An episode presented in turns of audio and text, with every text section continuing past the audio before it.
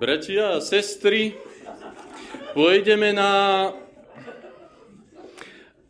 Ak to inak nepôjde, na hexameter. Prednáška o problematike hexametra. Nemajte mi prosím za zlé, najmä vy, milujúci slovenskú prosperitu v najširšom zmysle, že moja prednáška ideovo vyznie, ako by sa hexametru na Slovensku nedarilo.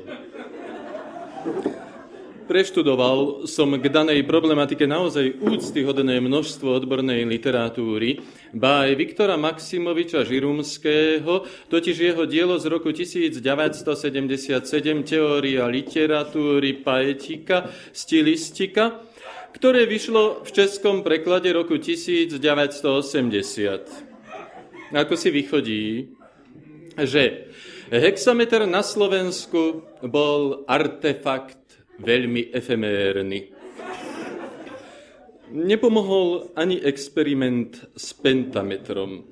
Ako uvádza Harpáň M 1994, strana 148, pentameter, citujem, nevyskytuje sa samostatne, ale iba v spojení s hexametrom.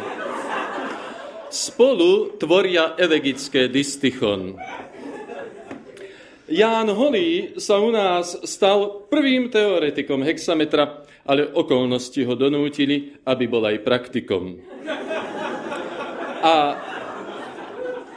a hoci jeho verše sú výlučne časomerné, časomiera sa v slovenskej poézii trvalejšie neujala lebo jej princípy sa nemohli zhodnúť s vnútornými výstavbovými princípmi Slovenčiny. Pozrite.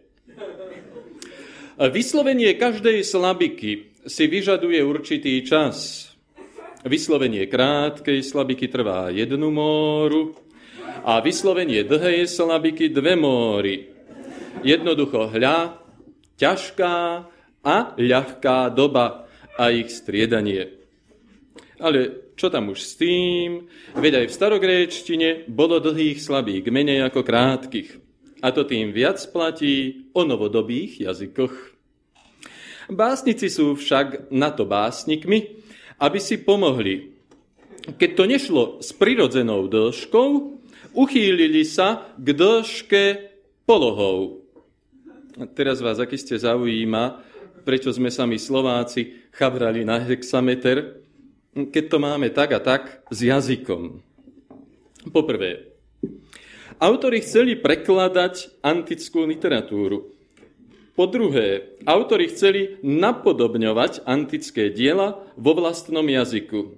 No, a teraz konečne praktickú ukážku, ale len štipku, aby sme si to nepresolili. Mohol by som to aj sám, ale divadlo má na názorných demonstrantov, tak ja to prečítam, ako keby som nečítal hexameter a, a oni to zdemonstrujú, ako sa patrí. A s makkým mochem obrostlu hrču naproti sadnul. A s makkým mochem obrostlu hrču naproti sadnul. Myslel som, že budete dvaja. Teraz sa vráťme k našej úvahe tam, kde sme uvažovali o dĺžke z hľadiska prirodzenosti a polohy. To bol vynález starých Grékov. Čo tak fascinovalo gréckých básnikov na hexametri? Hexameter sa im javil ako symetrický.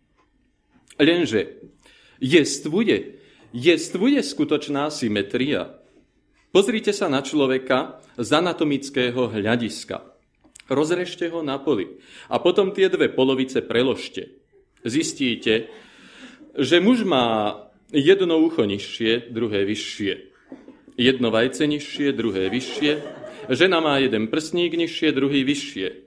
Symetria. Ako rovnakosť v prírode nejestvuje.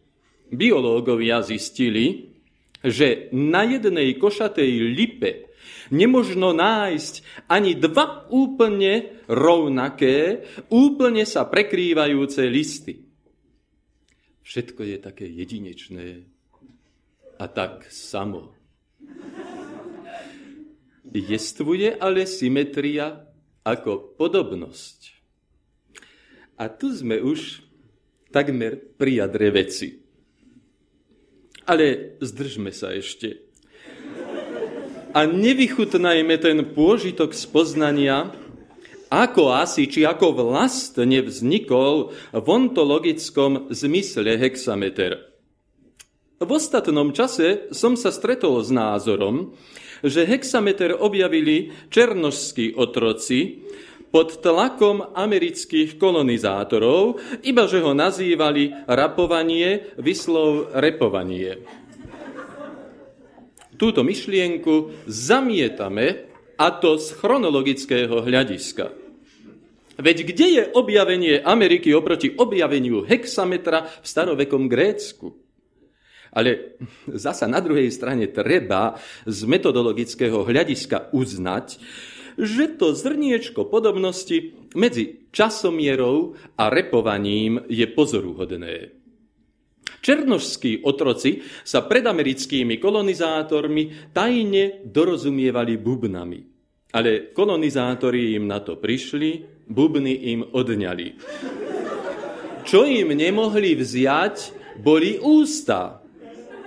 Začali sa teda dorozumievať tajným jazykom zostaveným z rečových zvukov, repovaním.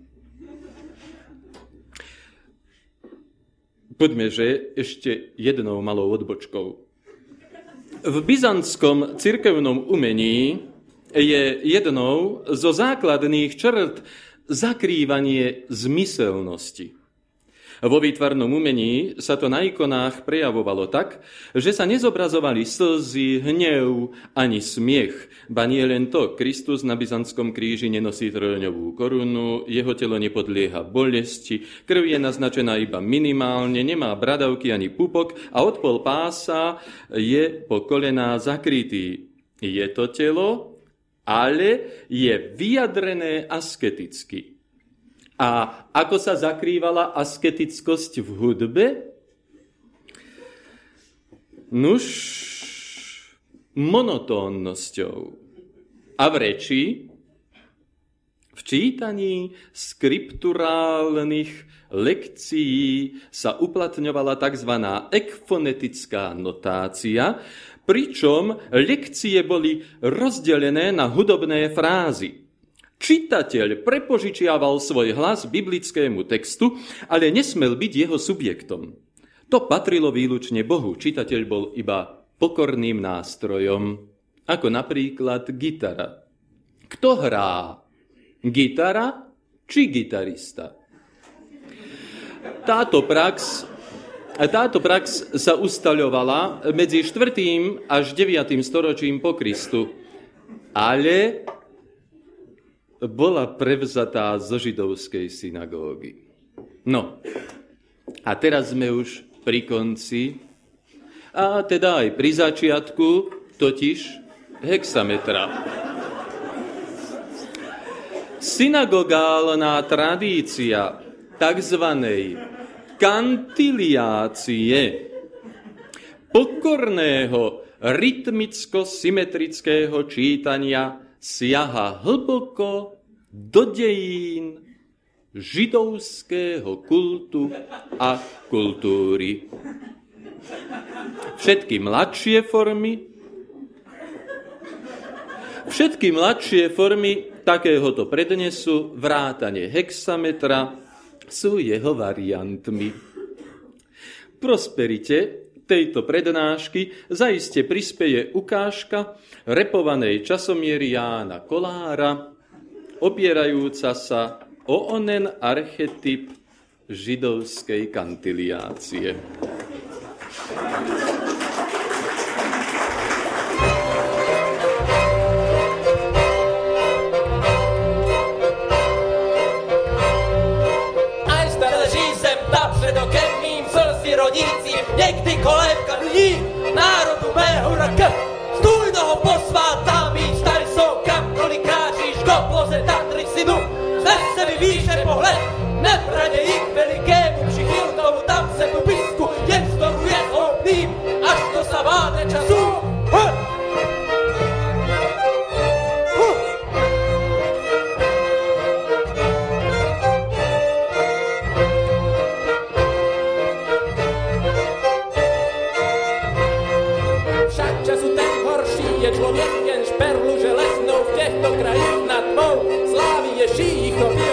Oksi mesli di beba al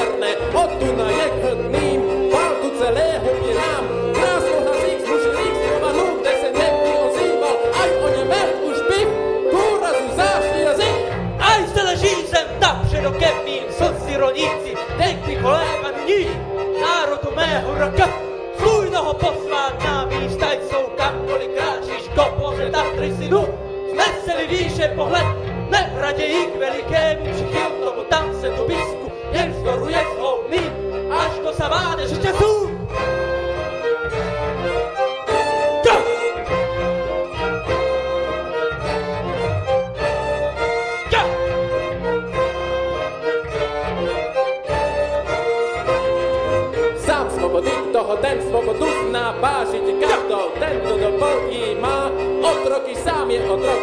Nech ruce, nech by jazyk bokovi své vázal otrocké, jedno to lepne sna. Šetřiti práva jiných, ten, kdo trůny božil, ten lidskou prelával.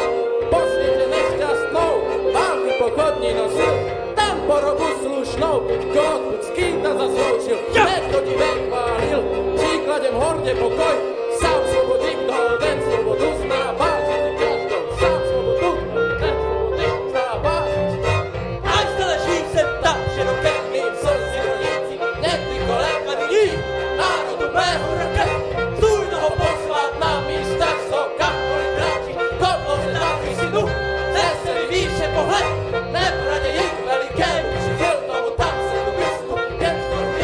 你